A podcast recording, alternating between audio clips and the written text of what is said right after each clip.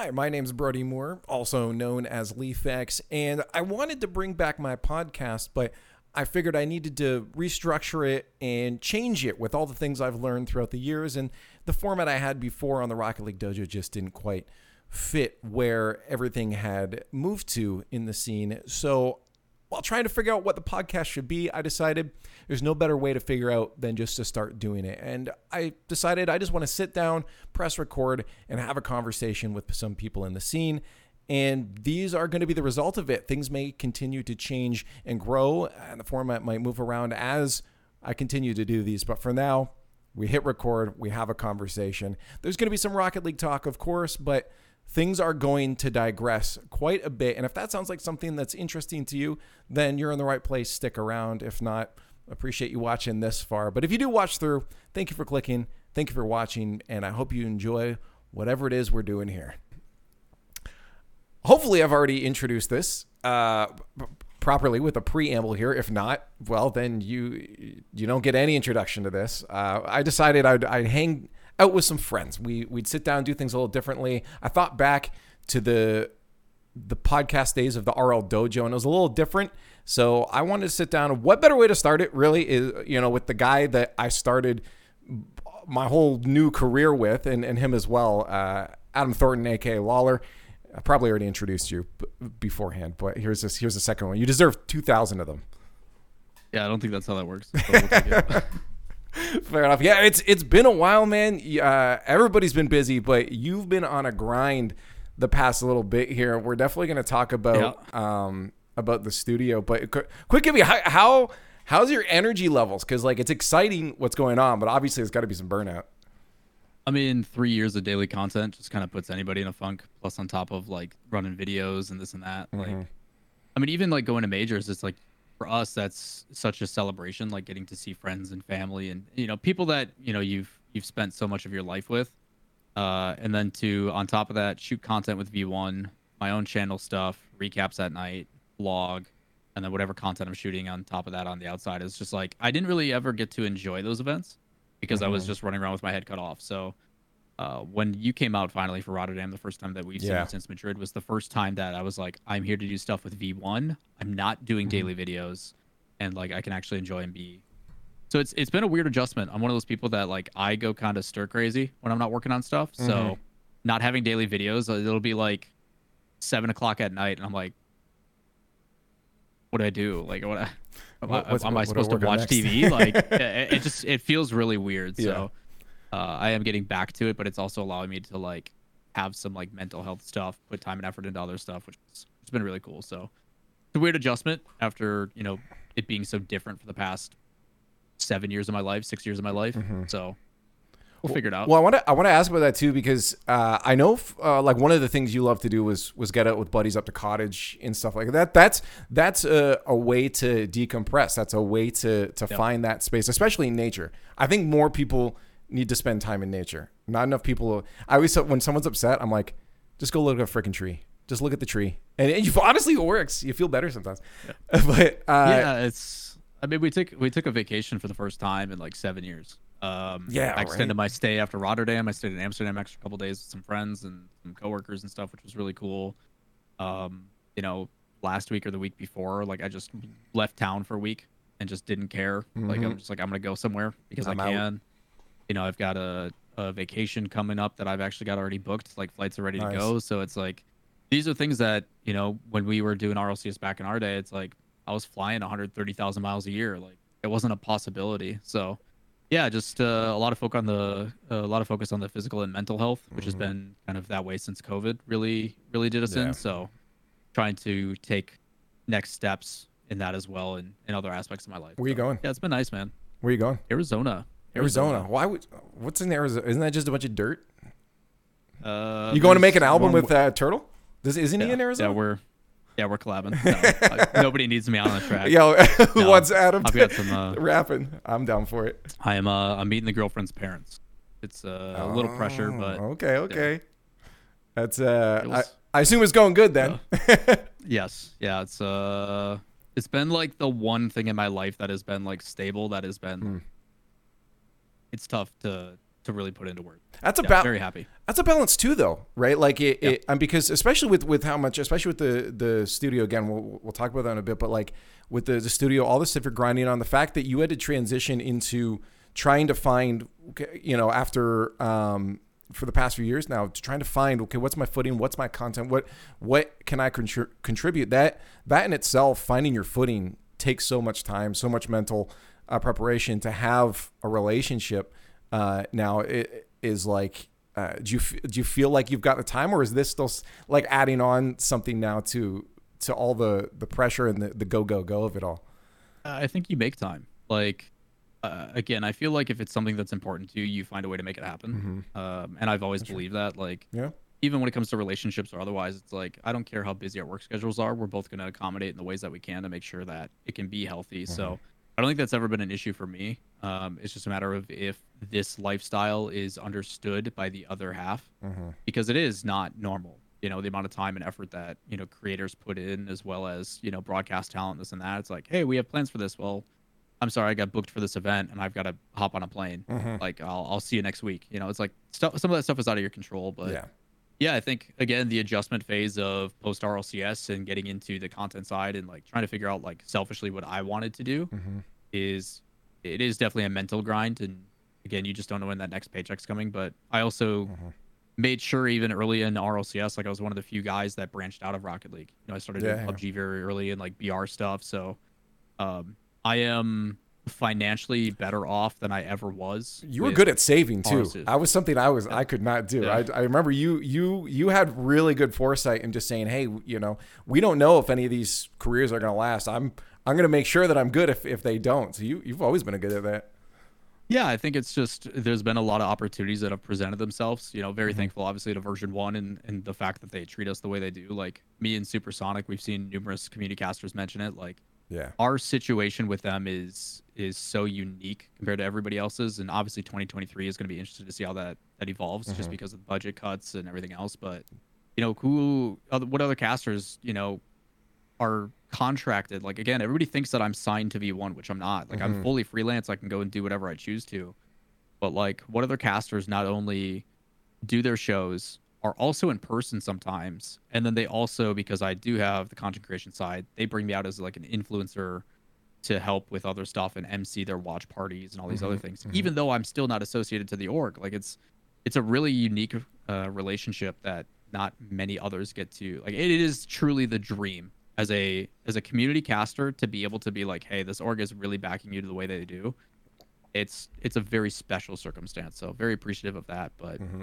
Yeah, I still do a bunch of freelance stuff and you know go to PAX and Dream Hacks and all that kind of stuff to work. So between that, the YouTube and and the streams and all that kind of stuff, it's like we're doing okay. We're, we're doing okay. That's good. No, that's good to hear because like that. I mean, obviously, it, it, it's something that that we we all have at the back of the back of our heads. You know, like it's it's always there in the back of mine. It's uh, everyone, especially you mentioned it too with with a recession coming up. There's budget cuts across the board, like everywhere. Every single tech company out there, budget cuts.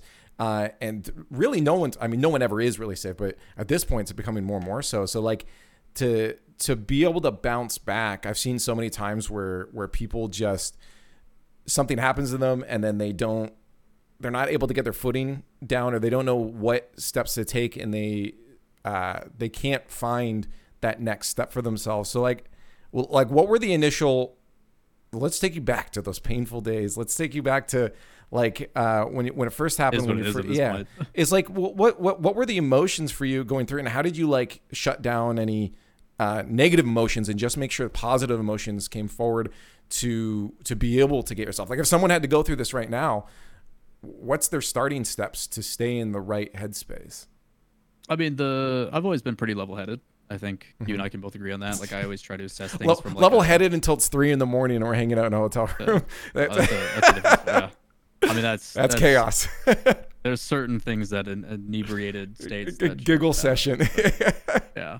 Um but no like you look at the like the perspective of it it's like eh, the understanding like i've never had any animosity with Psyonix like we've talked a lot over the years like i Mm-hmm. Yeah. still communicate with those guys pretty pretty recently like i'm still doing press for them at these events Mm-hmm. you know so like clearly we have a good enough relationship um but in that moment it's like you you know reality kind of sets in it's like okay I need to Mm-hmm. I identify what my next steps are because again, like next paycheck, like for for a lot of you guys, even now, like RLCS is your bread and butter, and if that goes Mm-hmm, away, it's like what do you pivot? And I have a lot of concerns for the guys in the RLCS of like if this goes away and they continue to strip away and we see you know more people released, like I don't know what you guys transition into. Like I hope as you're starting to see Jorby and Corelli and yourself and everybody else start to make content and stuff. YouTube, like, yep. You guys got to do it before it's too late. You have to get ahead of it and set yourself up for success. Same thing we preach to the players of like, I understand it's not something you maybe want to do, but this is going to give you long-term success after your career eventually does, you know, go away. So, um, I'm lucky that I've always kind of never put my eggs in one basket mm-hmm. and like have diversified. So, after I found out the information and had the situation go down and, and it became reality, you know, mm-hmm. I put out that tweet about like, hey, like I'm not coming back. And then I turned off my phone and I watched football with my friends and family. Like I I removed myself from the mm-hmm. situation and then it was kind of that self realization of like, wow, you don't really realize what kind of impact you have on people. Um, because again, we're always on the grind. We're always pushing forward to the next don't stop. event, you know, prepping. So to take that step back and become self-aware of the situation and like see the responses that I was getting, it was just like, wow, like I didn't. You, you don't really realize like what kind of effect you have on other people, Yeah. and then to see people that I well respected, like Golden Boy and stuff like that, you know, say the things they were and Yeah. you know, kind of have your back. Um, that kind of happened. So all that happened, and then it's like, okay, because I do have the financial stability that I was looking for and set myself up for Because you were success smart. try to be uh easier said than done. It was um i basically asked myself like selfishly what do i want to do? The first decision was i never want to go back to a nine to five. I don't want to work a desk job. I don't want to go to school. Like these are things that i i don't want to do. So it became my motivator. It's like i'm gonna Amen. you know i'm gonna i'm like i'm gonna i'm gonna make sure that i work harder and never let hard work and work ethic be an excuse for why i'm not successful or why i'm not able to work in this industry. So that became you know an experiment on the youtube channel with you know custom apps with Lethamyr and this and that. And eventually it's like you know as you get more and more reps and experience with it you go back and start to look at the analytics. And it's like every single video that i do news coverage or express my opinion on the game or pros or this or that is the ones that do the best. So it's like i've been doing this already for five years on my youtube channel. Why not lean into that full time? And then it you know started to find success and sustainability. And then with that it's like you know every day was like stream stream 10 to 4 in the afternoon and then record a video. And then after you record the video you know you have to edit it Edit, watch it render make a youtube. And it's like i was working 10 a.m to 4 a.m every day for like a year and a half just so i could get enough revenue to pay for an editor to then alleviate some of that. So i had free time to work on other projects. And that's when you saw like the brawl pop up. And you know it's like you're always just trying to uh, challenge yourself and then you know through the youtube channel it's like i got approached by uh sportsnet. Sportsnet's like yo let's run a tv show. Let's so it's like you just never know. Um there's a lot of things that you like think back on. Like espn and i were supposed to have a tv show. Like we were obviously doing the brawl with espn we had a really good relationship. And the intention was to go to uh, for the Intel World Open and do like field reporting for ESPN as like a trial, and then the hope was to give a move to Connecticut, a brand new studio for myself and Arda Ocal. We were going to do an esports show for ESPN Esports and all that kind of stuff, and then that went away. So it's like there's extreme highs and lows throughout the entire time, but from everybody I've talked to that has been in this mm-hmm. industry or has faced these challenges, if you work hard and put the right, you know, you network the right way and all that kind of stuff, like you will find a way. It's just the whole like one door closes, another one opens thing. It sucks right now. It's unfortunate, but you will find a way to be successful if you're meant to. So, yeah, I, again, a lot of a lot of hurdles along the way, but also very thankful for the situation that I'm in. So, yeah, just work hard, but selfishly decide what you want to do. You know what? You if you have this circumstance happens. I think what is uh, what's good about doing the podcast this this way is you talking there. I just suddenly had forty branches I wanted to just go off on, and we can do that. Uh, I'm going to digress heavily into that ESPN thing. I'm I'm actually curious.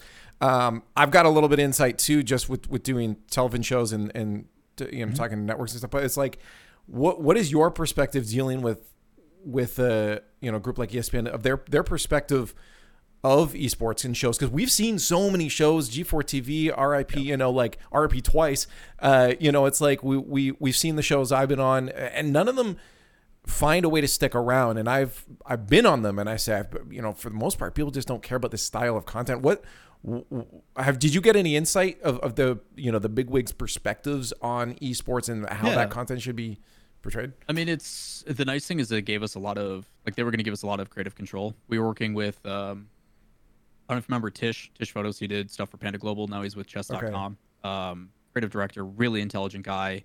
Uh, and we wanted to do more over the shoulder content, more like documentary stuff, more player interview focus. We wanted to be able to branch traditional and non traditional, bring in traditional athletes and showcase that this is a valid thing. And um, a lot of that comes with like funding, knowing that you're operating at a loss and setting that precedent. So long term, eventually that stuff will turn over. And a lot of people just don't have the funding to make that happen. Yeah, They don't have the ability to bleed for years and become a staple because that's esports in again, general. you're- That's- you're trying to get that. ROI, right? Yeah, you're like you're trying to get that ROI. You're trying to be like, hey, marketing, like we're actually trending in a positive direction. And Mm-hmm. luckily, we are able to do that with Brawl. Like one of the things that I I'm really proud of is one of the most viewed embedded plat like programs of all of ESPN esports app is my tournament. oh, Like, that's it was awesome. one of the You mo- should be one of the That's most awesome. like one of the most viewed tournaments of all time and it's like i think that's a testament to not only the fact that rocket league is super accessible Hmm. but it, it is a trend that is following in a different direction the amount of young kids now that don't pay for cable subscription but they have espn on their phones they can watch that stuff works out really well Mm-hmm. so again it's kind of that innovation and and having the creative freedom to like lean into that stuff and it's part of the reasons why it's like we were brought on it's like we trust you guys to know what you're doing let's provide you an opportunity so you guys can create Mm-hmm. and evolve and see what it turns into so um, the difficulty though is then covid hits and espn being in the old ways that they are go hey all of our sports are are not able to be done right now so let's cut the one thing that's working like yeah, yeah. it, it, you know again but uh, you know you rely on what you know you know they've been successful they haven't lost money in 60 some years why yeah. you know why break what has worked for you for so long. So again you kind of understand to a point but it's like this is when you guys should be doubling down on the thing that is so positive right now. We just switched online and we kept going and they're like crap what do we do? And they fired all their writers they fired all their staff they got rid of the entire department and now they're going to pay dividends long term because eventually sports is going to continue to thrive. Yeah. and uh, they're going to have to get back in when it's more expensive. So I think that's Tough. That's something that is like we have to understand too is like we're so gung ho about esports like we you know it's like well of course it's going to continue on it's only steadily gotten bigger since the early 2000s and it's still getting bigger right and so we see that but then for them they know I mean sports has been decades and decades and decades of this kind of entertainment so they Oh, we're in the, we're definitely in the century area. Yeah. It's like NFL's been around for 104, 105 years now. Uh-huh. Like, it it didn't happen overnight. Like it's come a long way. Yeah, and they and they know like okay, well this is going to be safe. We have to stay safe if we want to be long term. So it's understandable, but yet it also hurts as the people involved in it. We're like we we know this is going to continue on. Stay with us, right? So yeah, it is. It can be infuriating when the when those bigwigs make those decisions. But I oh, I'm here's something that has started to. It's always been. I try to look at like the the purpose of, of the purpose of life half the time, but it's like it's taking steps back from deep. taking steps back from that though the purpose of of or, or making a product in in esports in, in general is like it feels like everything nowadays revolves around ad revenue. Like just just i mean you look at the biggest companies in the world google um is like these guys make a lot of their money off of the, the advertisement. I mean there's a few companies that do hardware like apple and that but it's uh, it feels like there's they're not like tangible things. It's like I'm just uh, money is made around selling products, but then it's not the products. uh, Sure, those products make money, but it's Google makes more money from the ads. So it's it feels like esports revolves around ads, and it's like what kind of tangible products can we can can we make? Like it's not as easy as with sports. You can you can sell tickets and fill up a stadium every week, right? Like you you can make and then the Right. merch that's there too. But esports, it feels a little bit harder to create that tangible product that's not just selling advertising. Yeah, I think so. But at the same time, I look at like YouTubers and this and that, and the biggest sell for esports is it's your ideal demographic. You know, it's 99% dominated male. Uh, it's an age where it's like 18 to 35 year olds. Like it is your number one consuming point.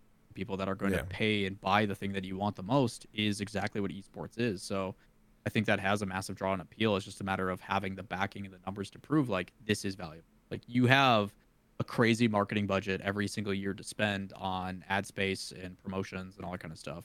And why not this thing that literally ticks all the boxes of what you want? It's why Mhm. I'm super surprised that Psyonix hasn't really uh, been able to secure more. Like I'm glad they just picked up Ally or Ally or whatever the heck it is, but like it still surprises me that both endemic and non-endemic, that obviously Psyonix has to be very, very safe about what uh, sponsors they bring in, but I am surprised that they don't have more considering how perfect of a product Rocket League. Is. So, um, Well, again, I- it's it's much it's much more difficult than we make it out to be, but yeah, it's I I think especially now with the way that the world is trending for 2023, like Uh-huh. people are cutting back. They want more of a surefire thing. They don't want a pipe dream, uh, early investment with a, a a hopeful return on investment later. They're they want like give me the proof, show me the numbers, and then we're gonna come in way under than what we normally would have anyway. I guess So I- the the, I- the days of like twenty thousand dollar like here's a sponsorship thing for twenty k is it's not it's not like that. Yeah, I want. I guess I want to phrase it better because I, I don't think I, I, I said it was, it was like how do how do how do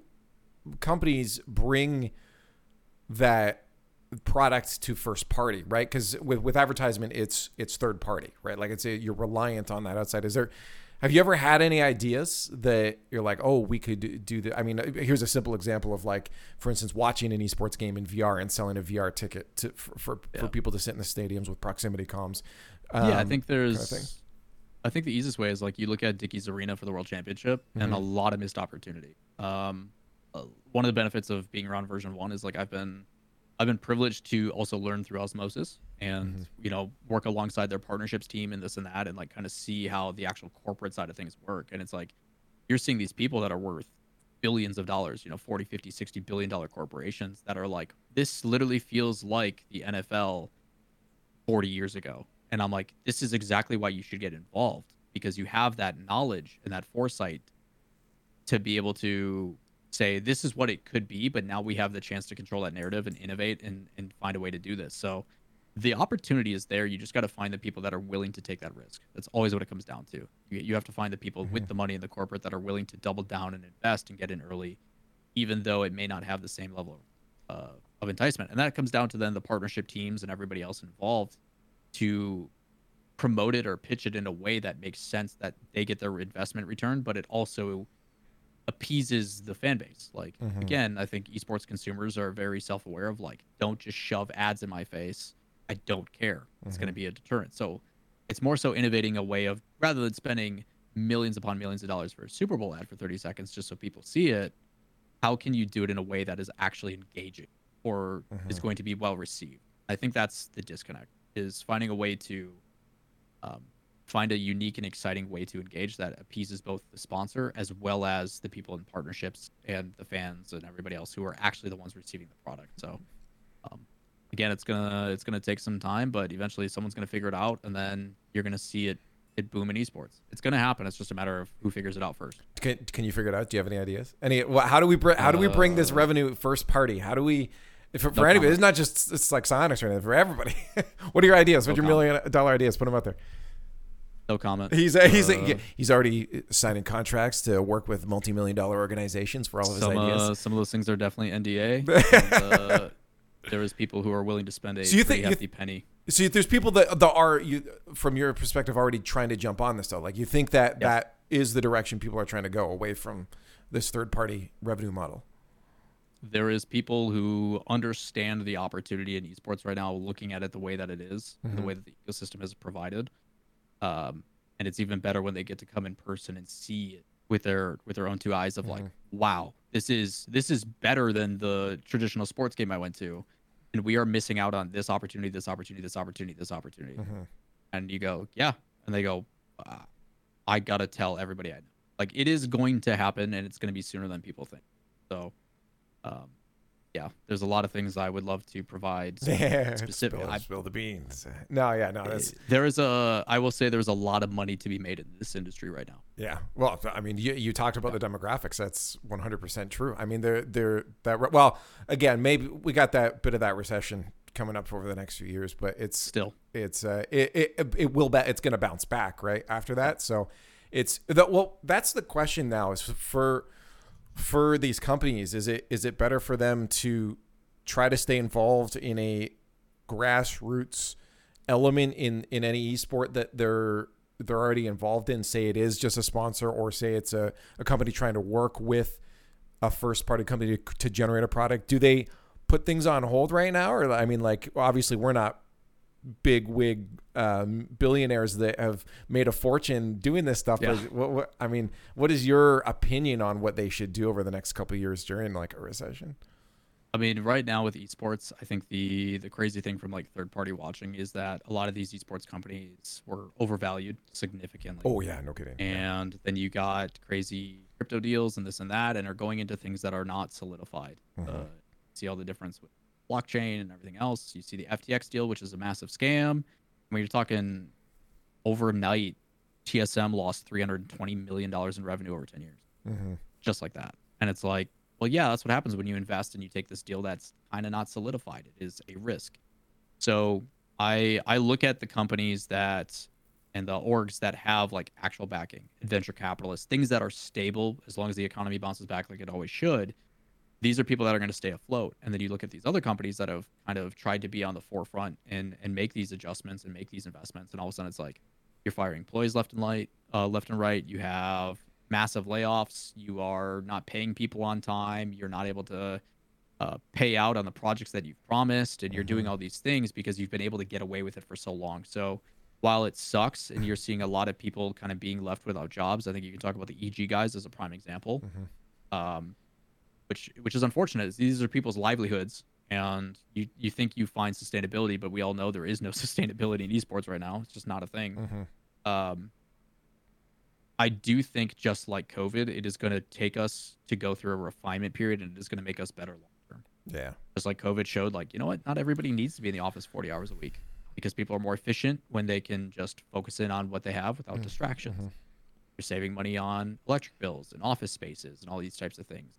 Um, the traditional expectation of what work has been in the workforce and the labor force for the past 40 years needs to change. Mhm. Uh, there's better ways, more efficient ways to do it. And the same thing can be said about esports. Esports is still a baby. It's only been around for like, what, three decades? Like, Yeah. there's a lot of things that if people are willing to take risks and and move forward and take those appropriate steps, like you could be a trendsetter that isn't bleeding money all the time, but that is always easier said than done. You know, at the end of the day, I'm just saying this through observation and my experience in the scene and, and what I've seen, but obviously things are significantly more complicated than what meets the eye, and there's a lot more factors. And, and shoot, look at the complications of even like a roster change. Uh, imagine that, but you're talking billions of dollars and you know hundreds of employees, and like it's insane. So Mhm. yeah, way easier said than done. Yeah, I, I uh, again, I, I'm cur- I'm curious about this because we're as as we see companies. I think the the big thing has been. I mean, Marvel's done a fantastic job of this with the the the just the multiverse idea. The idea that all of these products come together to create another product. Right? You you have crossover of of things. I mean, in the video game space, you're seeing it a bit more too. I mean, you, yeah, you have Meta talking about the metaverse. You have Fortnite that has literally every character in the world in it, right? You're seeing the, these crossover. Do you, if we take that to the next level, do you think there's a way for um, companies, whether it's whether it's developers, whether it's entertainment companies like your organizations, to generate a product that allows someone to, again, instead of trying to rely on a, a third party um, just advertising in this one entertainment space here to create a, you know a, a multiverse or a metaverse for that company. You know if we just target out like g2 v1 whatever an organization can then say hey instead of showing advertisement here we're advertising another product that we make that people go there and spend money we're advertising again the a vr uh, ticket or we're we're advertising a theme park i don't know i'm just throwing it but like do you think that maybe that's a, a, a way that companies they should look more holistically at at their product rather than relying on that again that third party? I just don't like the idea of relying on third Yeah, I think it's- you know? I, again, I think it's really difficult. Like I think if we take a like a big step back and, and look on the outward in, um, well, love or hate Fortnite, it, it changed our industry. Mhm, It, it did a lot of really cool things, and money was just thrown because Epic has unlimited with their their royalty model with their engine. Um, but I mean, you can look at Ninja as a prime example. Love him or hate him, the guy transcended past video games and changed the industry and gave the opportunity for gamers to not only secure l- like ludicrous contracts, both him and Shroud getting out on the best end of that with uh, Mixer, Mhm. but it really showcased what an influencer in the gaming space can be. I think that's where it stems from is understanding that with your target audience, these creators have a lot of influence and power over the typical demographic from 12 and up, right? Like these are people that are extremely influential. And it is up to the creators to make sure that, you know, they take the responsibility and do that the right way uh, because of the moralities behind it. But I think organizations are starting to realize the weight that these that these creators have. And by using them and utilizing them the right way, then they can start making content of their own. And then the revenue source is that ad revenue that google and everybody else is willing to pay so much for. So you know you're seeing how successful it can be where an esports organization like 100 thieves was shit mm-hmm. for years. They didn't win anything because it's not easy to win in the lcs and everything else. It took them like three four years before they had a successful season but they had incredible branding they were a clothing brand they made awesome content with big names like valkyrae and courage yeah. and Nadeshot and that revenue became reliable. Like it was something that they can build off of. I mean, I haven't looked at Hundred Thieves content in a long time, but I bet you, I mean, dude, I'll do it right now. Yes. if I pull up their YouTube channel, let me read their views. Like 68k, 100k, 118k, 150k, 60k, 130k, and that's like daily content, sometimes more than once a day. So you're averaging roughly 50,000 views per video once a once a day, and like revenue states that if you pull roughly four to five hundred thousand views based upon ad rates, mm-hmm. you're averaging anywhere from three to five thousand dollars, and that money can then be reinvested, and it's like that is sustainable, and that allows you to then take that revenue as you continue to grow. I suppose. It, so like, again, it's it's like there is ways to lean into that type of stuff and grow from it. It's just what that next step is going to be, how we get to the next step past that, like someone's going to figure it out and it's going to be the new trend and everybody's going to hop on. I, I'd say though that the influencers are still um and and like again like you there's you're never gonna like having ad revenues is still always gonna be good um but i yeah. i think maybe to to uh on on topic good point you pull, pulled out the 100 thieves thing they got an energy drink as well correct yeah yeah, yeah. again like like orgs can't just be I'm an esports team. It's why I'm so excited to see stuff like uh, Charlie, Moist Critical, and Ludwig.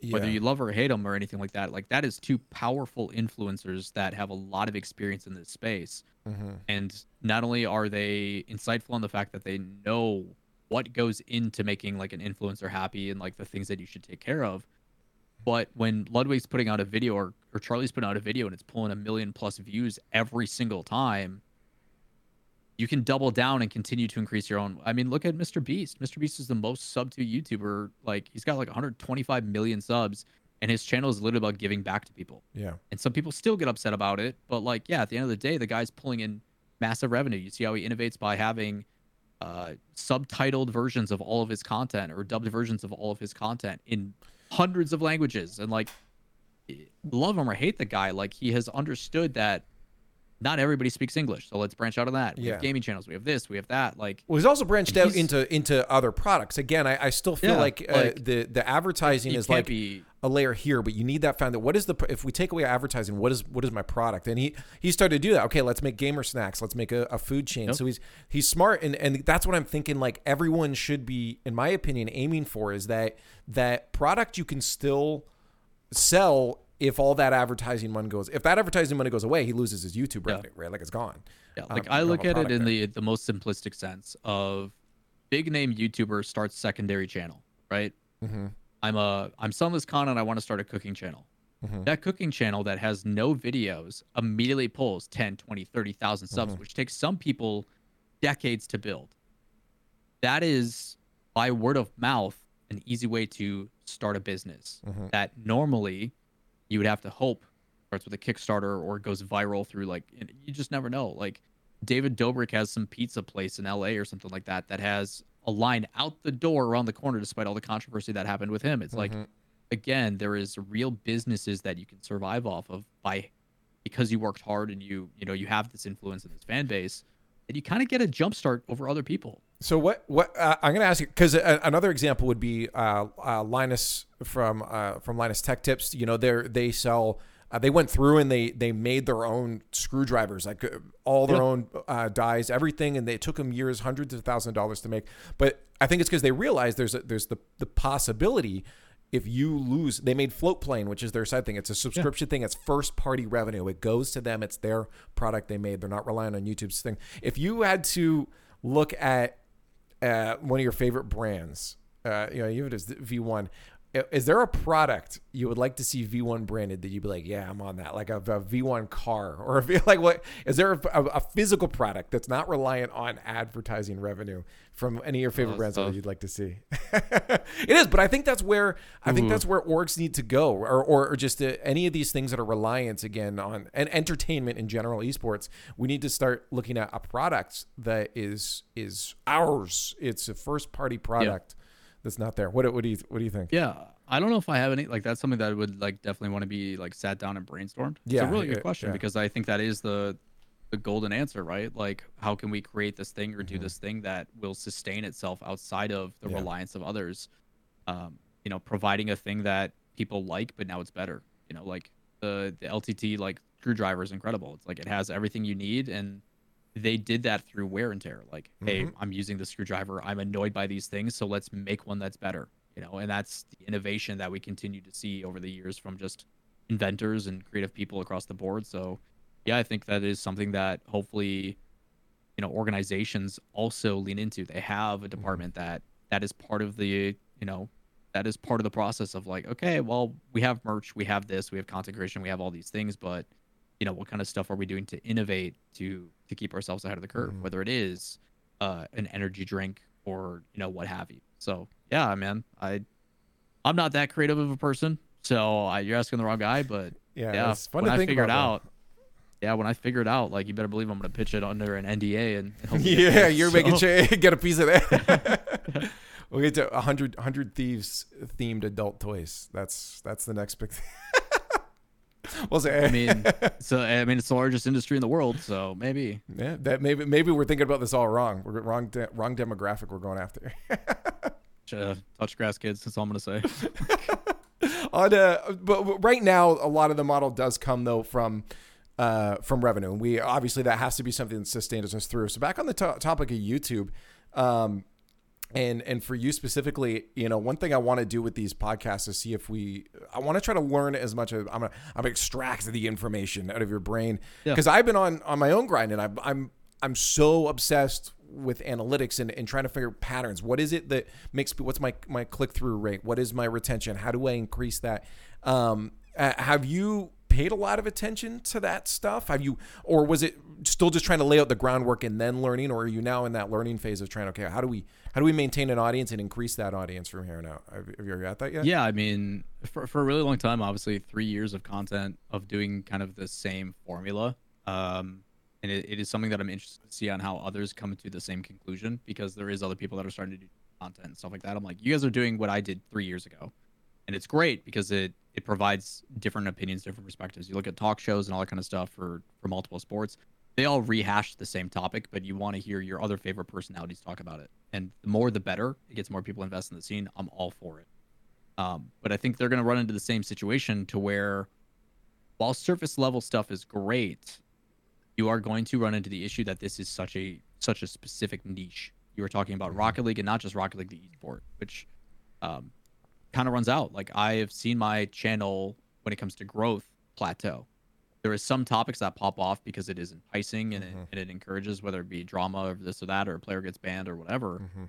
Um, but as a standstill, like it doesn't go up or down, it's stable. The people who love it, love it, and that's it. So, um, you know, through analytics, I recognized long form content, passion projects and pieces, high production quality is is the play. And it's like I'm going to reinvest in myself to see if I can provide that. And it is a risk, hundred percent. Yeah, yeah. Um, but based upon the things that I've seen and noticed, it's just like this has no room to grow. Like it is done. Like I have hit the That's peak hard. from what I can. And it's like, okay, so what are those next steps that I can do? So looking at the analytics and those types of things, it's like, Mhm. okay, production quality is definitely a thing. Like I have the thing people want to hear, but I need the bells and the whistles and the the pizzazz, you know, the flash, the the fancy lights that that really keep people around visually. And it's like, Yeah. okay, well, how the do studio looks that? great, by the way. That, that Yeah, like that I- video is fantastic. Yeah, shout outs to Creative Edge and, and Green Bay. I think they again they're a, they're a group creative production company. They're incredible at what they do. Um, and luckily I have connections with them, so we're able to make things work. I was gonna But say, yeah, did you did you reach out? Is this a partnership thing, or or how did how did this come to be? Uh, part of it is networking, and part of it is both of us wanting better for our area. That's Um, awesome. That's there's a there's a lot of plans in motion of Mhm. uh, right now Wisconsin just isn't really on the map um, for a lot of people. Like yes, we have a football team that's very successful. Mhm. Uh, not this year, but the I was gonna start our whole conversation Yeah. off, to be honest, asking about them, uh, even though I know nothing about it. But I guess I'm glad I didn't. no, Super Bowls this weekend. We're good. Uh, we're gonna root for Boston Scott. That's what we're doing. This oh yeah, that's So, true. Yeah, yeah. Um, but yeah, like i it's like it's super cheap to live here. Like there's Mhm. plenty of space, opportunities to build out. Like you're talking fiber and stuff. Like New York is like a fiber line's like sixteen hundred a month. Here it's like four hundred. So it's like you're seeing that already. LA is moving to Texas. Eventually, Texas they're gonna move out of there. So it's like why not the Midwest? So trying to create that infrastructure and get in on the ground floor and and take those risks to set up for long term success. I think is Mhm. really important. So yeah, I think both of us understand the capabilities and the potential that it leads to, and a lot of it is just wanting to learn. We want to know what can we accomplish with the tech that we have. How can we innovate and and kind of really lean into it. So, um, it is partially kind of us doing favors for each other. You know, they've got a lot of really cool tech that they want to experiment with, and I'm That's like, cool. let's do this. And now you can take this product and sell it to your partnerships and be like, this is real time usage of this. This is what it could And be you get to play with the toys. yeah and like a- again it, again it's that's the kind of stuff that you have to do is like how can this benefit both of us like selfishly this really benefits me but how can i make it sense Mutual. to you and those are the those are the conversations and the you know the real conversations you have to have because at the end of the day it's a business you Mhm. know studio time is not cheap it is between using like an ursa 4k camera and having staff and Yeah. studio space like it's very expensive so yeah, there's there's things like that that I'm very lucky that I have built the connections that I have, and I'm I'm able to work with the people. Mhm. And um, and you've obviously been here before. The the Midwestern nice is definitely a thing. So, Mhm. um, but we're not both unrealistic to the fact that at the end of the day we need to both get paid. We need to make money on this. So how Yeah. can we do? So, yeah, it's um, it was definitely a, a looking at the analytics and and kind of noticing the trends of where things were going and how Mhm. to do that. And it's like I can't grow or be better if I'm spending every day making a video. It's just not possible. You, gotta, you have to have a whole infrastructure and- change. Yeah. So it's like I'm it's a massive risk. Like I'm I have lost I don't even want to think about it right now. Um but like the revenue that I was pulling from YouTube is pretty much negligible. Like all my like I make no money off my YouTube channel. Yeah. And before it was enough to pay my rent like 3 times, 4 times over. Because of the the like the new ventures that you're trying to s- set up Yeah. the new foundation. Yeah. It's but those are the investments like i i, I told myself like it's going to be risky it's going to be scary but i'm rein i'm reinvesting in myself because i believe in it and i'm passionate about it and it's it's something that again is not going to be uh just like three years ago when i was trying to build my channel in the first place um i have to be willing to take that risk to find and, and try new ideas and see what sticks and what doesn't which again goes back to the analytics. And so far analytics show that retention rates are higher click-through rates better uh, watch time is significantly better and people that do watch are dedicated. I know people who have already told me it's like that video came out i made myself a drink and then 40 minutes went by. And like to sponsorships i can sell that now. I can turn around and be like this is a show people are sitting and watching dedicated and not moving from their seat for Mhm. 40 minutes. That has some That's good that has some pull. Yep. yeah so those are the types of things that you're seeing but it has to be done in a right way Is that your you have to have the right average- talent to do it. View? Was 40 minutes or is like uh, I- we're still obviously very- there's all I mean, with views there's always like a good uh, probably 40% average drop at the beginning but yeah i mean i'm i'm very lucky that the the fan base i have is primarily older. Um so they're okay draw- with just throwing it on and sitting through it yeah I, I throw like a lot of people use my content as like a podcast they'll Mhm. hop in they'll hop in free play and just listen to it and they Mhm. they love because it catches them up on stuff while they're still able to multitask you know i know a Mhm. lot of people who will you know put in like an ear uh, like an earbud and like walk around the house getting stuff done but then they they treat it that way but um i'm trying to both provide that while also give the visual appearance that that people also like to to make sure they want to tune in you know and it's a lot easier to have that happen when you're not watching a video every morning for 10 15 minutes you just like Last of Us has been blasted on socials for HBO. Uh-huh. Give Great me show, a the way. Saturday night. Yeah, it's been fantastic. Give me a Saturday night. Give me an hour of your time. Hopefully less than that moving forward, like 30 to 45 minutes. And that's it. And you're good. And then you don't have to pay attention to Twitter. You don't have to pay attention to Reddit. You don't have to, like, out of sight, out of mind. I'll see you in two weeks. Here's everything you need to know. Out of sight, out of mind. Mhm. Sounds a lot easier and frees up a lot of time for a lot of people. So, and that's feedback that I've gotten. Everybody I talked about about going to this like long form stuff was like ecstatic. They're like, I prefer your long form, long Yeah. form rather than your short form. So it's like, it wasn't a, it wasn't a like a non-educated decision. Like there was definitely a lot of thought, and it was. I, I talked about making this change well over a year ago. Mhm. So it's like a year of analytical diving and like checking all the numbers and stuff like that to be like, okay, I can finally do it Yeah. and like putting those plans of like securing a studio space and yeah man it's exciting, but it's scary. oh dude it's terrifying it's but like it's a good terrifying it's another challenge you know like Yeah. i i'd never want to become complacent in my career whether Yeah. it be a broadcast talent or otherwise so yeah we're taking massive risks and that's just one portion of what i'm working on Mhm. so yeah I'm assuming that anything else you can't talk about. uh hopefully a video out either this week or next week that'll be a lot of fun Nice. That's okay. That's good. Hey, you have to keep making moves because again, it's Uh, I think part of part of what drives it is the fact that we enjoy doing this stuff too, right? Like Yeah. that. I think that. oh, I love what I do. I'm very lucky Yeah. to do what I do. Uh, I could be, you know, working retail nine to five and hating my life and dealing with Karens all day, or I can be sitting on my couch scripting out a video and something I'm passionate about. Mhm. I'll take that any day of the week, even if it means taking a risk and not having the same Yeah. revenue as stable as it wants. Hey, I guess uh, I feel like I feel like people that take risks though are, are people that are living a bit more. I mean, hey, I- and nothing to people that I I know people that are like, you know what? I want a stable. I want to I want to work this job the rest of my life. I want to have two kids. Uh, I want to have a spouse, and and that's to me happy. I will die happy even if I never leave my city. And people are okay with that. And if that's your life, that's too. But I, it, for me, I feel like the only way um, the only way uh, that you're living is if you're experiencing as many emotions that the human mind is capable of experiencing and throwing yourself into stuff like this. Again you're you're going through excitement you're going through pride you're going through um, uh, happy moments then you're going through scary moments of this whole thing happening. You're sad when something doesn't work.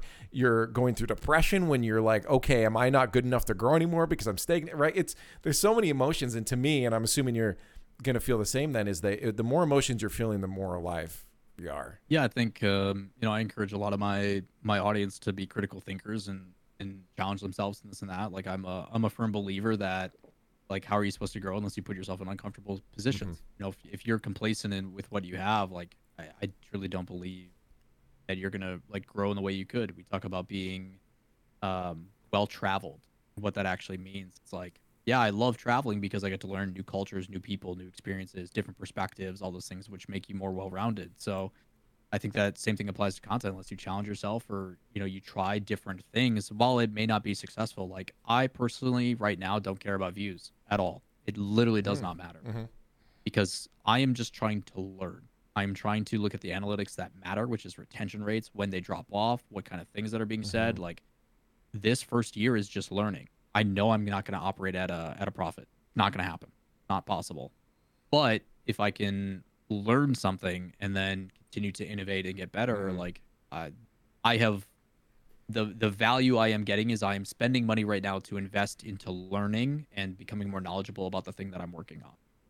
And it's it's a long term goal, you know, and that's totally fine. So yeah, challenge yourself. You have to. And if not, you know, no power, you know, power to you. If you if you're happy, no power to you yeah, like yeah, I said that completely wrong. But like power to we're you. clipping like, it if- and sending it yeah, but like if you're if you're happy with what you have and that you know you find enjoyment and fulfillment in that, like Mhm. awesome. You know, like I'm never gonna yeah everyone's got their own be upset about that.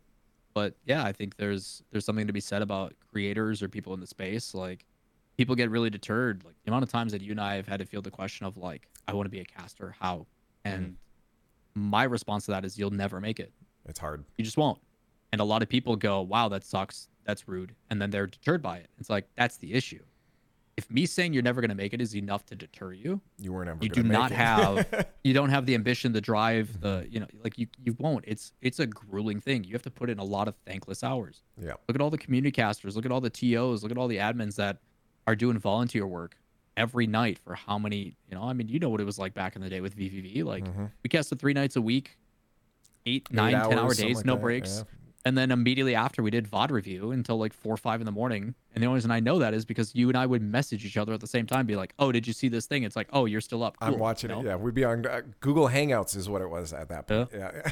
but like but like that's how we that's how we improved you know Mm-hmm. some people just want it more it's why i'm so happy with gen g like Oh, those yeah, players simply are just working harder than other people Yeah, no, that th- I mean, I guess that's a good route to to to rock into some Rocket League right now. If if anybody's even watching this, and if there's any viewers still still along, not maybe expecting just Rocket League, we'll give you some of that. How about how about we get some Rocket League? So looking at the North American region right now, it's like, uh, yeah, Gen G is something else. Uh, is this a is this a, a BDS Dignitas level of thing or more? Where what, what more do you need to see to to have it hit those those highs? Because right now this is unbelievable. Three regionals in fall split and then winning the major, and now they've won the first regional here. And it even when it's like close games, they're still getting the wins, and they're just uh, it's insane. Like it's it's ridiculous how good and how well this team works together. yeah i um so my concern with with Gen G was always you guys haven't faced adversity like you guys haven't had that tough loss where things like it's it's super easy to be in good spirits when your worst performance in five events is second So I am curious on what's going to happen if they do drop out of the groups or they don't make a top eight and like how they react to that. Um, right now, everybody's playing catch up to Gen G because Gen G is doing all the right things. They're working hard. They're holding each other accountable. Their communication isn't excellent. Like things are going well and they're going extremely well. So I'm still like curious on what'll happen, but there's a reason why they are successful. Like I've talked to Jack about this and some of the other guys and Ollie. It's like realistically, if you're a Rocket League pro, you scrim two to three hours a day, Mm-hmm. and that's it. Like maybe you play rank to keep your hours up, got replay analysis here and there. Yeah. And while Rocket League is grueling, it's mentally draining. You are spent. If you get a standard eight hours of sleep a night and then you scrim for three hours on a high end, that is 11 hours out of your 24 hour day. You have 13 hours for school, friends, mm-hmm. family, content, whatever you deem fit. What are you doing with that time? And for Gen G, it's playing the game. Playing more Rocket League. Jack Jack will go and win a regional and then take an hour break and then go stream for another six hours. Like the guy is yeah, grinding grind. and he has the work and it's like immediately after they won the major, the first thing Jack says, he's like, you know what? We're still early in this this season. We're we're gonna take a little bit of a break and then we're gonna get right back to it. And Mm-hmm. that's how he says after he wins a three hundred ten thousand dollar tournament Mm-hmm. like again they're doing the right things to set them up for success and i'm very happy that they're being rewarded for it and it is setting a, a new bar and a new standard for all these other teams that Mm-hmm. quite honestly have been lazy and that's not as a it's not calling anybody out in particular but it's like you are being compensated extremely well to do a job it's why people like garrett have been around for so long because no one's really had to tell garrett like hey man put in the hours Yeah, yeah, no one's yeah. telling him like hey man you have to play twos to learn this new meta. Yeah. he's doing it on his own, right? And that's why he's had the career that he has. Uh, but the realistic side is like, how do you tell a 15, 16 year old, hey man, you're not working 40 hours a week. Like you're playing a video game, this and that. And I, I, again, I don't want to discredit like Rocket League is grueling. It is so mentally draining. It's very As a- repetitive as a too, right? It's Yeah, as a, as a commentator doing color commentary, like your brain is melted, let alone Mm-hmm. competing and having the competitive stress on top of you as well. Like I totally understand, but there is going to be those kids that just want it more. And Yeah. when you get into the RLCS, that's when it begins. Everything else before that was easy. Now you have to work even harder to stay where To you're stay at. there, And yeah. For a lot of them, they just don't. And then they have the harsh reality of like, okay, I didn't put that time, effort into brand brand building or content or you know creating those connections or whatever it is, and now you see them starting to retire. So that it's like, well, okay, now I got to go back to university. Maybe that's hmm. fine. You know, maybe yeah. these people are using Rocket League as a way to pay for college Yeah, yeah, yeah. awesome. So it just depends on what they want and what their desire is. But your job is to be the best. Like you got to put in the time, and Gen G is most definitely doing it. all three of them. Yeah, and I, I wonder too though if it's because obviously we, we talked about this earlier, finding a balance, like well, finding a balance when it comes to Um, the the work life, the grind. Obviously, people that really enjoy it are going to put in a lot more time inherently, but um, it, it's and but everyone's breaking point is is is a different point, right? Like everyone has the certain amount and that's something i've been trying to find myself recently of okay when i when i do something i gotta do i gotta do it till i don't want to do it anymore i'll play i'll stream uh, and I, I when i used to stream i would stream for six hours at a time and then when uh, I, I, by the halfway through, I'm like, I don't want to do this, but I got to keep streaming. So so I am like, if I'm not doing six hours, I'm not doing a proper stream. Um, but recently I said, no, I'm going to stream until I'm like, I'm starting to zone out. Let me get up. I'll go, maybe I'll go up for a walk. Maybe I'll go edit a YouTube video for an hour and a half. Maybe I'll go play a video game that I haven't played in a while. And I found that this has found or gotten me a better, but I'm more excited to do the things I want to do. That's why I'm sitting down and recording these podcasts now. Cause I'm like, you know what? It's time. I can do that. I, I feel less drained by giving myself those boundaries. But the the problem again by by saying the only way these teams are going to catch up is if they put in more hours. But you know what if it's a hard, it's a dilemma because it's what if that pushes them past the boundaries yeah, think, that make them even worse. Yeah, I think there's definitely a work life balance. Everybody's different. It is yeah. a generalization. I think. You know, on the Chalkcast, Johnny also mentioned it too. Like you're talking about how a lot of these kids had structure before. You know, when they get out of high school, they they lose that. You know, before you had to wake up, you had to go to school, you had routine, you had obligations, you had practice, you had, you know, mm-hmm. there was structure in your life. And all of a sudden you graduate, and all of a sudden the only thing that you are required to do technically is wake up, scrim, and that's it. And as a young kid, again, I'm not saying this as someone who's trying to attack players because I know there's some people that'll probably be offended by it when they see it. And I'm not trying to call you guys out or be like, you guys suck, this and that. But I'm just saying, like, as someone who has lived that life, like mm-hmm. some of our pros, I have lived twice your lifetime. This comes from a place of respect and understanding. Yeah. Like I have been there. I have been a snot nosed 15 year old kid who thinks I know everything. Your brain literally hasn't developed and allows you to see that outside view. Yep. It's not possible. So I know this isn't going to get through to you. But I was going to say we didn't listen ones, to our parents when they told us. yeah, again, but it's like I have seen the ones that have done it that are proof in the pudding. You look at the Rizzos and everybody else that have set themselves up for success, and it's like here's a prime example of this. But again, waking up at a decent time, getting a full night's rest, working out, working on your physical and mental mm-hmm. health. You know, the balance between personal life and work life. It's why I commend Noly so much. Noly moved to an entire different country. And despite all the scrim and practice he's putting in, he still made sure to go outside. He went shopping for retail therapy. He went and experienced new foods and stuff around Toronto. He put himself out there because he knew sitting in the same facility all day, every day was not healthy. And it's like I can't be the one to tell you to do that. You have to identify what those what those things are. Those mm-hmm. things that allow you to get through the day or find fulfillment outside of just like Rocket League cannot be your life. You can put time and effort into it, make it your job, really really be passionate about it and work hard, but yeah. you need to find fulfillment in other things too because what happens when you have that bad regional? What mm-hmm. happens when you have a really tough loss? Your what happens when you have to find yeah. a new team? Your life is over.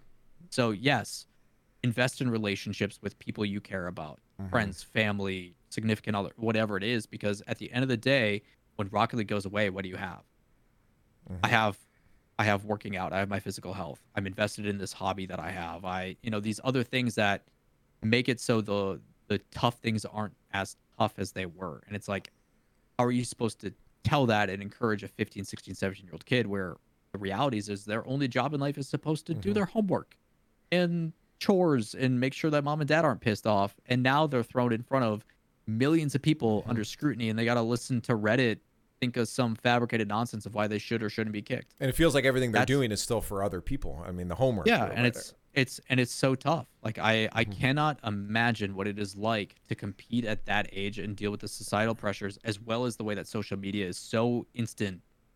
Like well, that's why I I've, I'm honestly on the side. I feel for him. Uh, of of having the age raised to 18. I am I am definitely I'm, on that I mean, side. Everybody's like, yeah, Jack, you're so smart. I'm like, guys, I talked about this nine, ten months ago. like, yes, it is. Is in every other esport. Every other mm-hmm. esport is trending to it because I do think 15 is too young. I yeah. really do. Um, and it sucks, but you put in a grandfather clause and retroactive it. But I do think it is a step in a direction just for the well-being of these kids. Mm-hmm. Like I, I'm not trying to make another pro have to wait this and that. I know it sucks, but like I do think long term it is extremely beneficial for these kids. I really do. Yeah, no, I'm. I, when I was when I was 15, you know, I was tweeting about. I was tweeting about uh, like emo Linkin Park lyrics, right? Like, you imagine how how how as a personality, if I was doing that right now, and and I was followed by 50,000 people, how how cringe everyone would be about. Like, it'd just be Again, like I'd be destroying forced to grow up. You're forced to grow up so fast, and like for all of us, like Mm-hmm. obviously as the ones like the casters are always the older ones in the scenes, usually the way it goes. But like, you know, when I came into the scene, I was 23, 24, which is still older yeah. than like 99% of all the pros. Mhm. So like I started my esports career and I still had so much growth and learning to do. Like Mhm. I I think back of the difference between me being a freshman and me being a senior in high massive difference in perspective and, and life experience and everything else. That's only over the course of three years, four years. So knowing that if players could start at 17, I think 17, like your senior year, that way you have the ability to decide if you want to take like a gap year or if you want to invest in college Yeah. or whatever it is. Like I think it's a good uh, a good in between to where it's like you're kind of in that pivotal moment in life where it's like, okay, I need to make some decisions. Yeah. I have a I have a decent career path, and if I decided not to go pro, at least I can go into collegiate. You know, get my college paid for. You know, there's opportunities. So Mhm. I think 17 is what League of Legends did. I know Valorant's doing that, and like they just added and implemented their grandfather clause. But again, that also comes from the other side of like Psyonix. Like Mhm. hopefully schedule continues to get to refined, and we create some opportunities so it's not like these guys are working a 10 and a half month season with no breaks and a six week off season and you know like there's things that are that can be done both on the organizational side as well as like in your own personal lives that Mhm. that set you up for success both mentally physically as well as just your well-being at the end of the day it's like you care for the kids You- Yeah. you really do you want them to be successful and mentally stable and, and you're seeing more and more that people are tweeting out Mhm. about like the stresses and the strain they're going through Squishy, like, Monkey Moon, yeah, a bunch of them are, are just, be- which I Squishy, think is Monkey Moon, important too. Arsenal, like Yep. yeah, and I- I I commend them for good. being open Yeah. and honest about that stuff. It's it's something that you know, obviously when we were growing up as a guy, it's like Oh, you, know, you have to keep that in. of- Yeah. yeah, like you need to feel it in your chest and you need to bury it down deep until it destroys you when you're 30. It's like you know, like no, be open, be honest, and, and Yeah. be willing to communicate and, and be vulnerable with each other. It's- There's so much hate in the world and so much shit that's going on. It's Yeah. just like terrible to see. It's like so much easier in life. And again, not something as a perspective that I had until I got older, but it's so much easier to be happy, like genuinely happy for your friends, your family, and their successes than it is to feel jaded or slighted because you weren't part of that. You know, it's like Mhm. who's got the time, man? It's just it's not important. I Yeah. don't know. No, it's it's and it, uh, kind of back to um, what you said too before about um, having those other those other things, those other hobbies, um, things for you is that it doesn't necessarily have to be a, a monetary thing. I mean, my you know, it's Not at all. obviously it's good to have another thing to back you up, right? But um, it, it, it's it, it- you're right. It's a lot of it's about having that something that if if you were to lose again um your your job as a as a pro player that thing that you're putting the, your main thing your main squeeze the thing you're putting everything into do you still have something you can fall back on that isn't for other people right? Sure you do other things. You you play uh, or sorry again you're doing your chores as you said you're doing your homework. It that's not f- for you. And i think that's where i've felt better recently is that i i while i am trying to grind out i with this will be my third or fourth youtube channel uh, that I'm I have on the go right now. Um, but it, and of course I'd like them to be sustainable in their own way. But it's it's also something that is allowing me to try new things in different ways. Or um, I also again telling myself, okay, if I go for an hour and a half of editing something and I don't feel like I do doing it anymore, then the video doesn't go out tomorrow. I, I have rough deadlines, but I need to step away and make sure that I want to come back to editing this, not that I feel like it's a trudge. So I, I am making those things things for me by taking that time away. And everyone's gonna have to find their own system. But yeah, I think it's um, you're right that it's you need to make sure that it's not just a monetary thing. It's things that you have for yourself, like even even just working out, having a health, being happy with your health, as you said. Yeah, I mean, so late December, like probably a couple weeks after after Rotterdam, I put out a tweet saying I feel guilty being this genuinely happy. Um, and of course, there's terrible people out in the world that try to ruin that for you because it's like, oh, this person I, for whatever reason, don't like. I need to make sure that their happiness is is something so that weird. they can't have. It's so weird. There's some Cringe. there's some really awful Cringe. people out there and have done some really terrible things, but eh, those are based upon like active decisions I made. You know, not doing the daily stuff anymore, having more free time to focus on friends, family, people I care about. You know, Mhm. investment in new projects and myself, and picking up a new hobby, and just like spending time outdoors and like doing these things. It's like those are the types of things that you're mentioning, right? It's like invest in yourself, be selfish with your time, and do things that make you genuinely happy because it is infectious. Um, there's a guy in the Slay the Spire community who replied to it and said, "Remember that happiness spreads. It isn't something you're keeping to yourself. It's something that which is making the people around you as happy as well." And it's like that same thing applies. Like it is very infectious. If you're walking through the hall at school and someone you don't know smiles at you, it lifts your spirits. Yep. Like it is that thing that just it, it can make your day. So it's like by just focusing on your mental and everything else, I feel it will also carry over into the gameplay. Like you'll mm-hmm. be more enjoyable to be around. Communications easier. Like you're less on edge. Like there's a lot of things that make a difference and it sucks because while we do have people like prof and out there that help on the mental and help these kids understand these things hmm um, i don't know if it's something that will happen unless they go through that life experience and learn it on their own which is which is very It's tough a great cycle of I- life, eh? Sometimes you just Yeah. have to experience it to understand it. yeah which is again like there's a lot of things that have been happening on the timeline lately i'm like i mean they got to find out somehow like i can't baby them through this but they'll Mhm. you know they're gonna figure it out and we all go through it you know like you know you're dating that girl you know what that girl's gonna break your heart we all know it we all see it we see it. but like but like every guy has had that big breakup at some Mhm, point in his mhm. life and it destroys him but we come back stronger you know that Mhm. allows us to you know put in the hours and and focus on you know other things again it's that Yeah. perspective that it is very tough to expect a 15 16 17 Uh-huh. you know even like these young 20 year olds to to understand that when they live such a different perspective on life. Yeah. again when i i make the joke all the time on my stream. When i was 15 i went to soccer practice. I barely did my homework and i tried to get becky's number. And i did not succeed at becky's number ever. So like F in the chat. that like those were those were my responsibilities you know? Don't be a terrible person to my parents because they provide for me do chores around the house etc but like my expectations of what my obligations were in life were very low Yeah. i was not traveling across the world competing for hundreds of thousands of dollars with people who rely on me Mhm. long-term contracts that I was signing for a, like an insane amount of money and then performing in front of fans and this and that and the, the pressures it's like I do not have a single clue of what that was like at that age and I feel for these kids because it's got to be tough. It's got to be so tough. Mhm.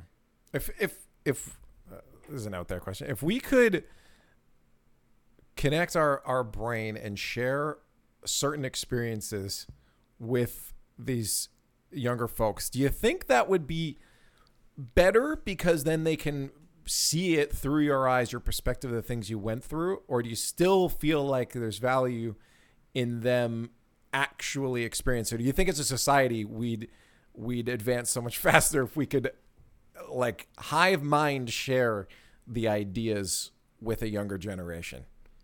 I I think it is it is a good concept and like I think we would progress a lot faster, but I also think that cheats them out of the experience. Um, I I do think it's really important for for these people to be able to experience the things in their own way and react accordingly. I think we'd lose a lot of individualism. Mm-hmm. Um, whether you love or hate Zoomers or all that kind of stuff, I think the be- the biggest thing I love about that generation, they are very accepting. Uh, they're very welcoming to other people and cultures. Also, they give us the word yeet, which I gotta say is a fantastic word, and I really hope that eventually makes it to the Webster Dictionary because it's just it's a great description of just Yeah. aggressively throwing something without control. I don't know. It's great. I'll give it to them. So I, I think again, like as great as it would be to encourage and educate and kind of get Mhm. through that that annoying process, I think that's where the patience comes on us. The onus is on us as the Mhm. generation to be like, you know what, I was also there. I also had to go through something. Mhm. You know, I have to be the bigger person. Frustrating as it is, even though I told you I want to shake you, like, hey, I, I told you, like, what are we, what are you doing? Why didn't you listen? But yeah, I did the same thing.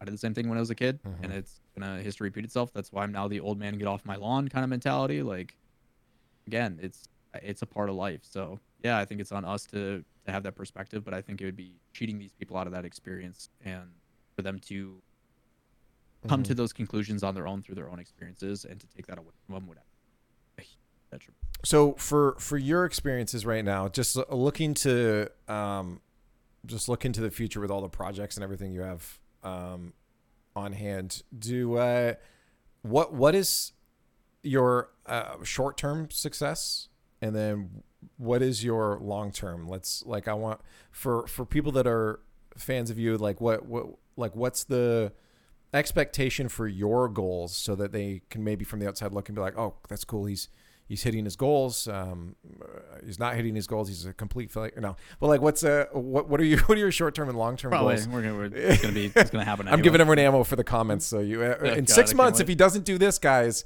start chirping him. In yeah, I think uh, short term goals, uh, short term goals Whoa. is um, I um, I want to hold myself accountable. Again, like it's yeah, I mean, you know, as someone who's freelance, like there's nothing forcing me to get out of bed every day to uh, make these videos yeah. or work on these projects, right? So it's like, um, I'm holding myself accountable to because I have made it public.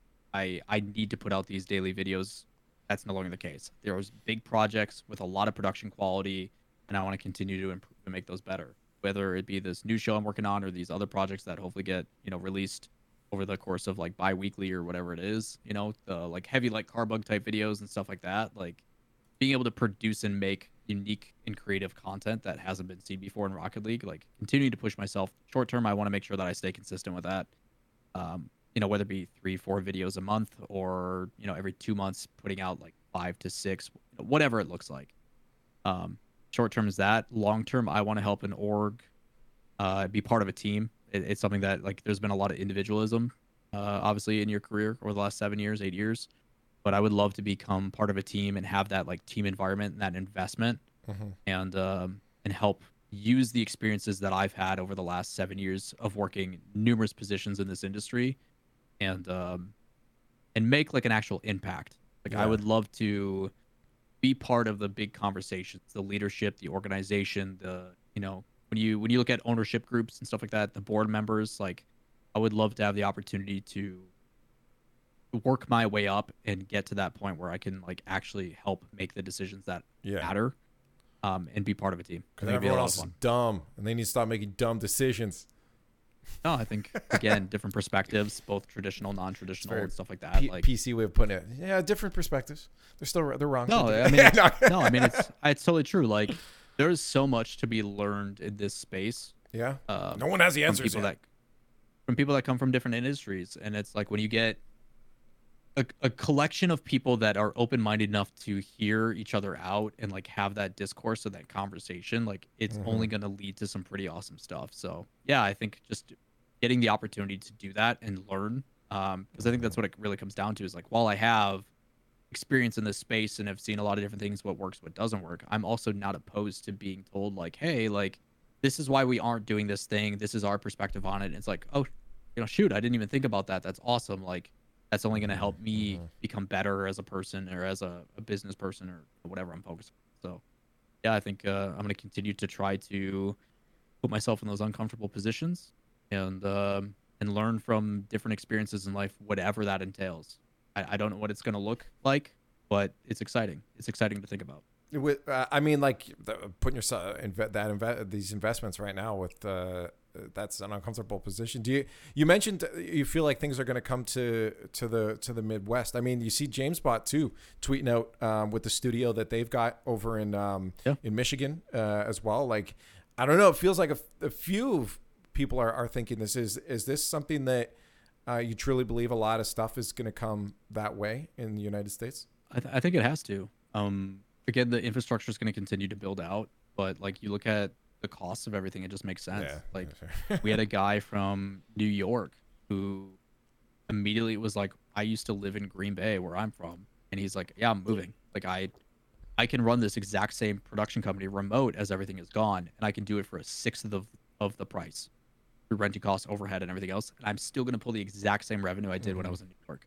What am I doing? So I think you're going to continue to see that, which is going to help this economy grow and flourish. You're going to see more tourist attractions and mm-hmm. development in the city and grants and like again, like that opportunity is there. So it's just a matter of who's going to do it first. And you're already seeing it in the areas like Milwaukee, Madison. You're starting to see it in Chicago. You're starting to see it in mm-hmm.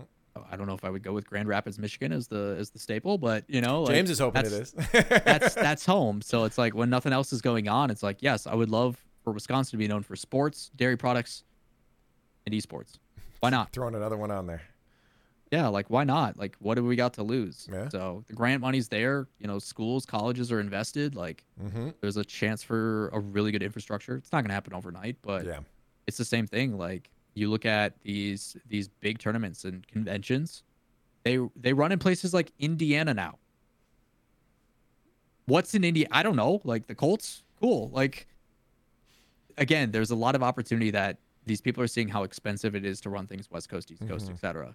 And they're like, well, why don't we just build it by a big airport and bring people here for cheap? What what's uh what's your thought? Because uh, uh recently here um uh, in my local area, uh, a college Conestoga has uh, started their esports uh, program. Mm-hmm. They just got their initial round of uh, um, money and budget put into it. And they want to do more later, where they've got the the LAN center set up. People can just go and play on their off time. They also have dedicated setups for their teams. They have a few teams across different esports.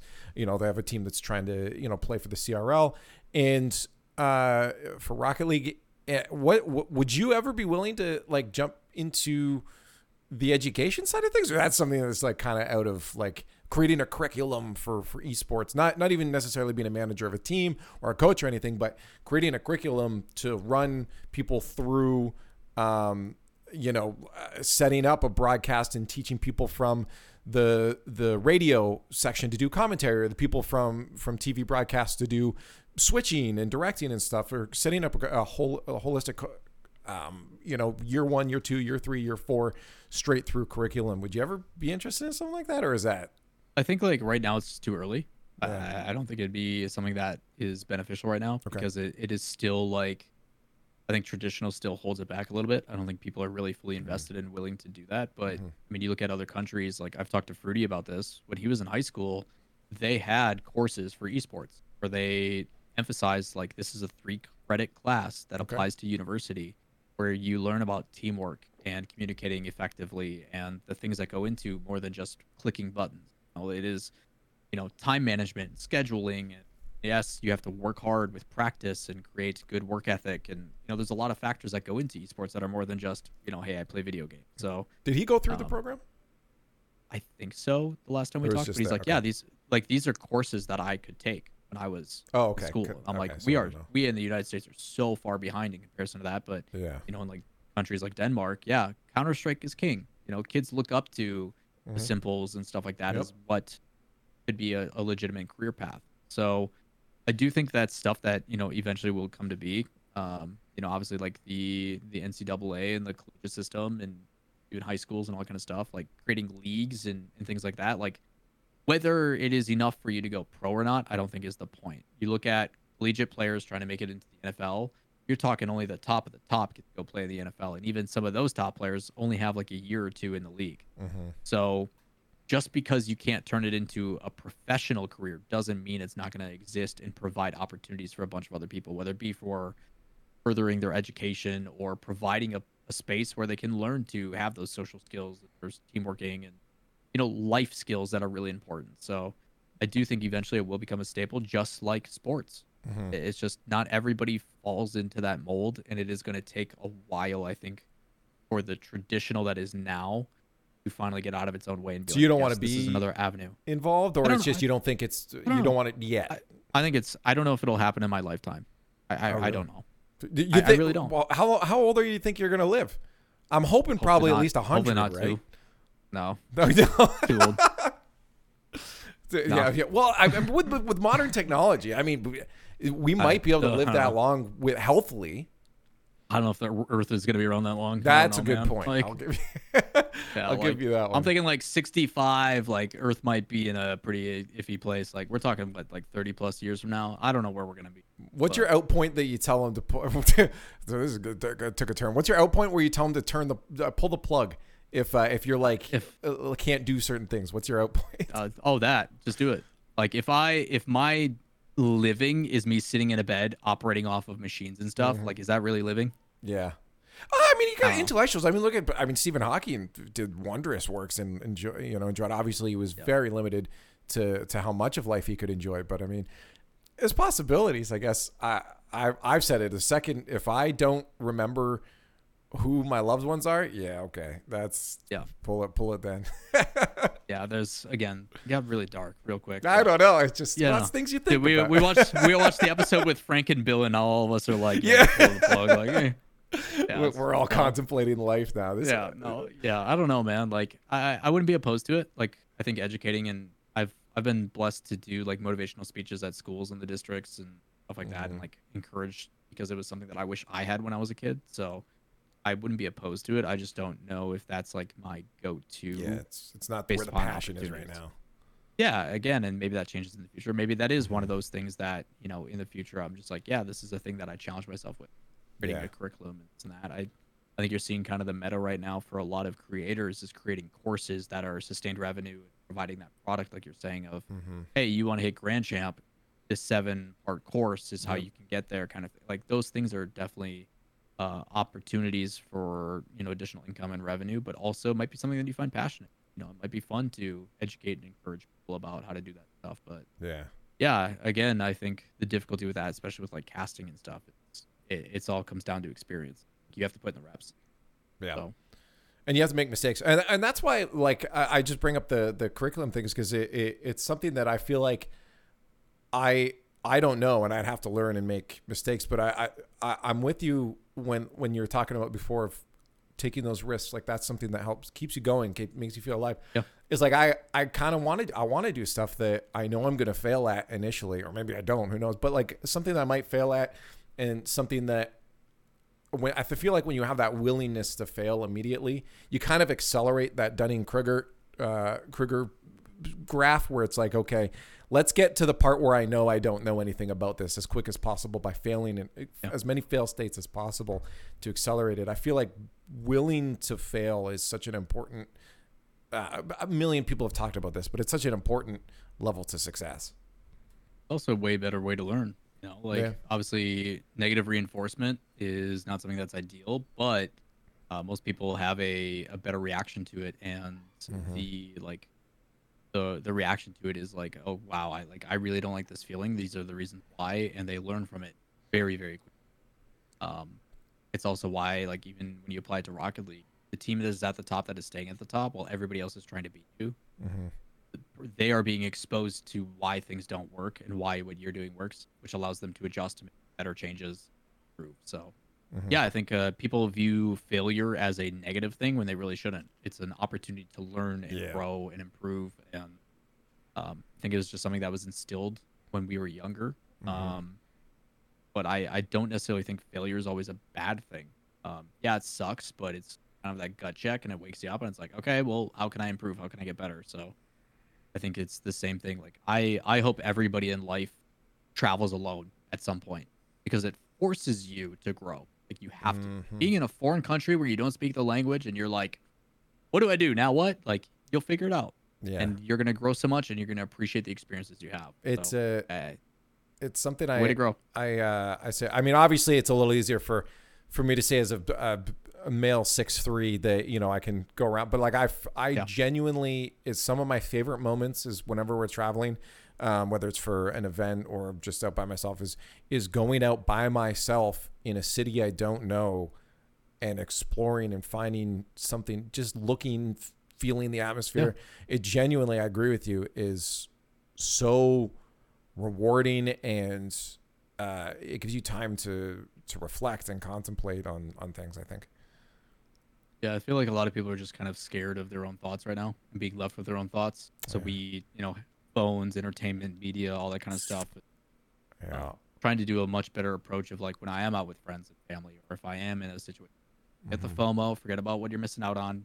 Life's gonna continue to go on. Like you can always look back at Twitter later or whatever, but like, be in the moment, enjoy it for what it is. Yeah. Again, before you know it, it's gonna be over. So it's really sad to think about. Like I, I can guarantee you, there's gonna be a point where like I'm gonna blink and I'm gonna be old and gray and be like, what happened? Okay, So- I gotta tell you, man. This past year, I found my first gray hairs in my beard. Oh, I'm not there yet. Thank goodness. It's GG. I'm Well, so glad I got my mom's hair, dude. if I have my dad's hair, we'd be bald. We'd be. Oh, I got up here. I do, yeah, but Yeah. down there, uh, yeah, it's starting to. No, I don't have that yet. I'm yeah. lucky. You got a you got about a year or two on me, so Hey, the good thing is that I, soon. I feel like the silver fox look might be not too bad. You know, I think it might work. hey, as long as Tessa likes it, that's all that Yeah, matters. right? Like, she said she does. So I hope she's not lying. but uh, you know, I, I, I that's why I did. I'm doing this podcast is I feel like I, I wanted to sit down and and just talk to people. I mean, I, I of course I, I always just write notes just to make sure I'm if I think of something with ADHD is easy to forget stuff. But I didn't once look at the any of the topics or anything I I wrote down. I just sat here, we chatted, and I listened, and I asked the questions. I, I wanted to absorb thing out of, uh, things out of your head, and um, and I want to do that more with people because I feel like it's, it's something that we don't do enough. Again, we're, we're on our phones, uh, especially with with the, just the attention span with things like TikTok ruining our attention spans. Is just uh, Yeah. to sit down and do this can almost feel physically uncomfortable for a lot of people, but it's something that I think you kind of have to do. Have that have that moment of silence where no one says anything. I think that's Yeah. perfectly okay, right? Like I think that's fine. yeah, I think it's um, it's kind of going back to the things that we really appreciated. You know, like I, I saw a video of like an old YouTube video from like a decade plus ago when things were very green, very raw. Nothing was edited. It was just like I recorded this video because me and my friends had a good time. and It got mhm. uploaded and it, it exists as it is. And you just look at how much simpler life was. We we didn't really know what was going to happen with the technological advancement of internet, let alone Yeah. you know smartphones and everything else. Like to literally have the world's knowledge in your pocket was something that was. so unfathomable when we were kids. Like it was never on the thought process. Mhm. Like, you know, we're very lucky that you and I both grew up in an age where we got to see that that rapid advancement between analog to digital. You know, what video games right have really blown up it, to yeah. be. Yeah, in 3D. Like we got to live both ends of it. Not only do we relate to our parents' generation with music and everything like that, but we also, you know, relate to the Zoomers to an extent because we lived it, we breathed it, we understand it. Mm-hmm. Like, I'm not struggling on how to use my touch phone like I'm a dad, grandpa, or not to put them on, but yeah, it's um, yeah, again, I think I'm very appreciative of that, but I'm I'm trying to be better about taking a step back and Mhm. appreciating, you know, the the relationships, people that I'm with, in like in a really real way. yeah, Because yeah. again, I spend my whole day plugged in, know, on the computer working on the digital, this and that, you know, keeping up to date on all these things. And it's just like, when I'm in my free time, I want anything but that. I just want to be able to, like, that's why I was so, like, the genuinely happy tweet. Like, I took time for myself and just roamed the streets of Amsterdam. I Mhm. went, like, ice skating, went to the Van Gogh Museum, That's like, did all these things. And I'm like, I didn't look at my phone. I didn't work. I look at work. I didn't give a shit about anything else other than what I was doing in that moment Mm-hmm. and it was just it was just like the greatest experience and it's like i haven't done this literally in a decade so yeah definitely being selfish and as much as possible And it's something else too. Is like I I've loved to hear um, is is other people's happiness and and trying to enjoy that happiness with them. Yeah, I mean you said it too uh, with that reply on the Twitter. Is that like the the happiness infects the happiness will trade and and but allowing yourself to feel someone else's happiness is something else too. To genuinely be not just say to someone that's awesome, but to think about it and say that's freaking awesome that I'm so happy you had that moment because if I was in that moment too, it'd be great. And and feeling that empathy towards other people's happiness is something that's helped me feel a lot happier recently too. I love hearing those stories. Yeah i think it's again it's as you get older and you get wiser and you start to allocate We're so like- wise, man. We're so wise. no i think it's just through life through life experience and stuff like that you start to put into perspective the shit that actually matters Mhm. if nobody's ever read it the subtle art of not giving a fuck is an incredible book about Mhm. allocating what actually matters to you in your life selfishly like what do you actually care about and why are you allocating time into what some rude person said on the internet or this or that which is obviously very difficult the public space that we Yeah. are but um, i'm not going to lose sleep overnight over, over some person who just like i put out a video and some dude was like uh, glad to see that you know you can afford a shirt but when are you going to get sleeves or this or that? And i'm like dude i didn't get my tattoos for you. Clearly you can just tell me you don't like my tattoo but, like i'm not losing any sleep over that. Like it's just i'm like I don't know what's going on in your life to where you feel like you have to care so much about my physical appearance or this or that when you could be spending that time and effort on your loved ones or your passion your hobbies you know it's like Or Again. taking in the happiness of that person rather than fighting them, right? Like yeah enjoy their like happiness. i I just don't understand like why that is. Like, uh, obviously, this 2023 so far on the timeline, especially for the Rocket League, there's been a lot of negative stuff. There's been a lot of you know criticism or trying to bring people down or get canceled or like this kind of Mhm. stuff. It's just there's been a lot of that. It's just like, man, I don't know why people chose 2023 and are like, I'm picking violence. This Yeah. is what this is what I'm gonna allocate I my time into. So it's like, so it's like again, just trying to surround myself with the people that genuinely I can be happy for, supportive of, and while Yeah. also trying to do the same thing for myself. So yeah, it's um, there's not enough of it in the world. Uh, the world's a pretty pretty rough place nowadays. I think I think part of it is Something just that we've we've been conditioned to just assume that the person on the other side is immediately going to disagree with us, and we take a defensive stance immediately um, without. I mean, I had a conversation just the other day with someone on Twitter, um, which was good because both of us disagreed. Uh, they said that uh, episode three of of The Last of Us was a two out of ten, um, just because they they thought they're like, wow, Frank was a dick. He's like, uh, we'll be selling selling the the minor spoilers, I guess, but um, he's like, oh, I'm selling. Uh, he's selling his gun without asking him. Like that's which kind of, I guess, he's got a point. It's kind of a dick move, right? But for for Bill, that was something Bill needed in his life to teach him something. And if Bill is happy, that's all that matters. And that's the perspective I took from it, right? Um, and and we had a conversation that was just a very long Twitter thread. Um, it's very hard to talk about this stuff on Twitter, but neither one of us got angry. Both by the end, it was like, "Hey, thanks for having this conversation." It was glad to because no one is neither one of us just magically happened to assume the other person was going to be mean. So neither one of us are were mean. So I think it's important that we don't take that stance of assuming a disagreement means animosity or means agitation or Yeah. anger, right? It doesn't have to. No, I think um, you know it's this balance between like, again, pros, creators, this and that. Like at the end of the day, we're just. No? Yeah. I think a lot of people, a lot of people forget that. Like, because you can sit behind your keyboard and anonymous and this and that, you can make these claims or say these things and no repercussion. And it's it's tough because you see it obviously a lot on the pros where, because they are competing. And again, the right to criticize is there, but it's like Yeah. people forget at the end of the day, like it's he's just a kid, he's just a person, yeah. just a he just happened to stumble his way into his circumstance where he finds himself lucky to do what he loves or you know Yep. whatever it is like people forget the human side and the human element of thing and Mhm. it's it's something that i try to remind people about as much as i can because there is a lot of mental health issues going Mhm. on and all that kind of stuff so yeah at the end of the day we're just people you know trying to figure it out as well like i don't know what the heck i'm doing i'm winging it always have been so I feel like we're we're going full boomer mode though. We're telling people get off your phones, go outside, and we're turning dad. Oh no. yeah no kids for me yeah, it's, I like to I like to stay up at three in the morning and play video games and, and not have to deal with a baby too. I'm I'm with you on that one. Yeah. Um, Yeah.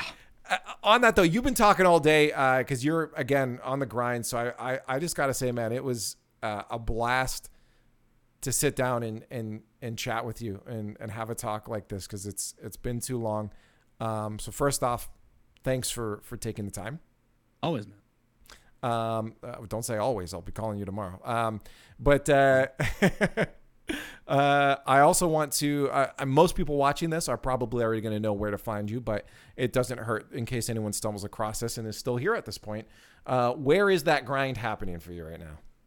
Uh Liefx on all socials uh, l-i-e-f-x all Yeah, yeah, socials go yeah, follow yeah. and support me. I'm working really hard.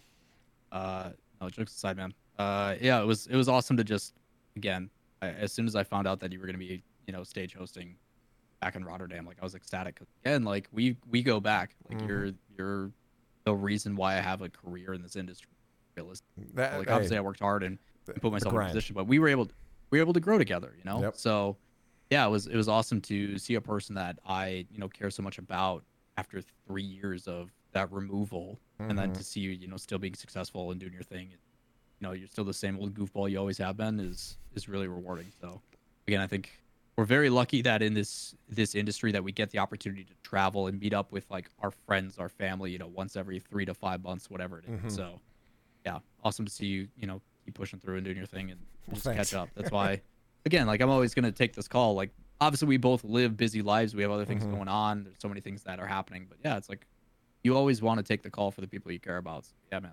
Um, who gives a fuck what I'm working on or what I'm doing? Where to find me? Like none of that shit matters.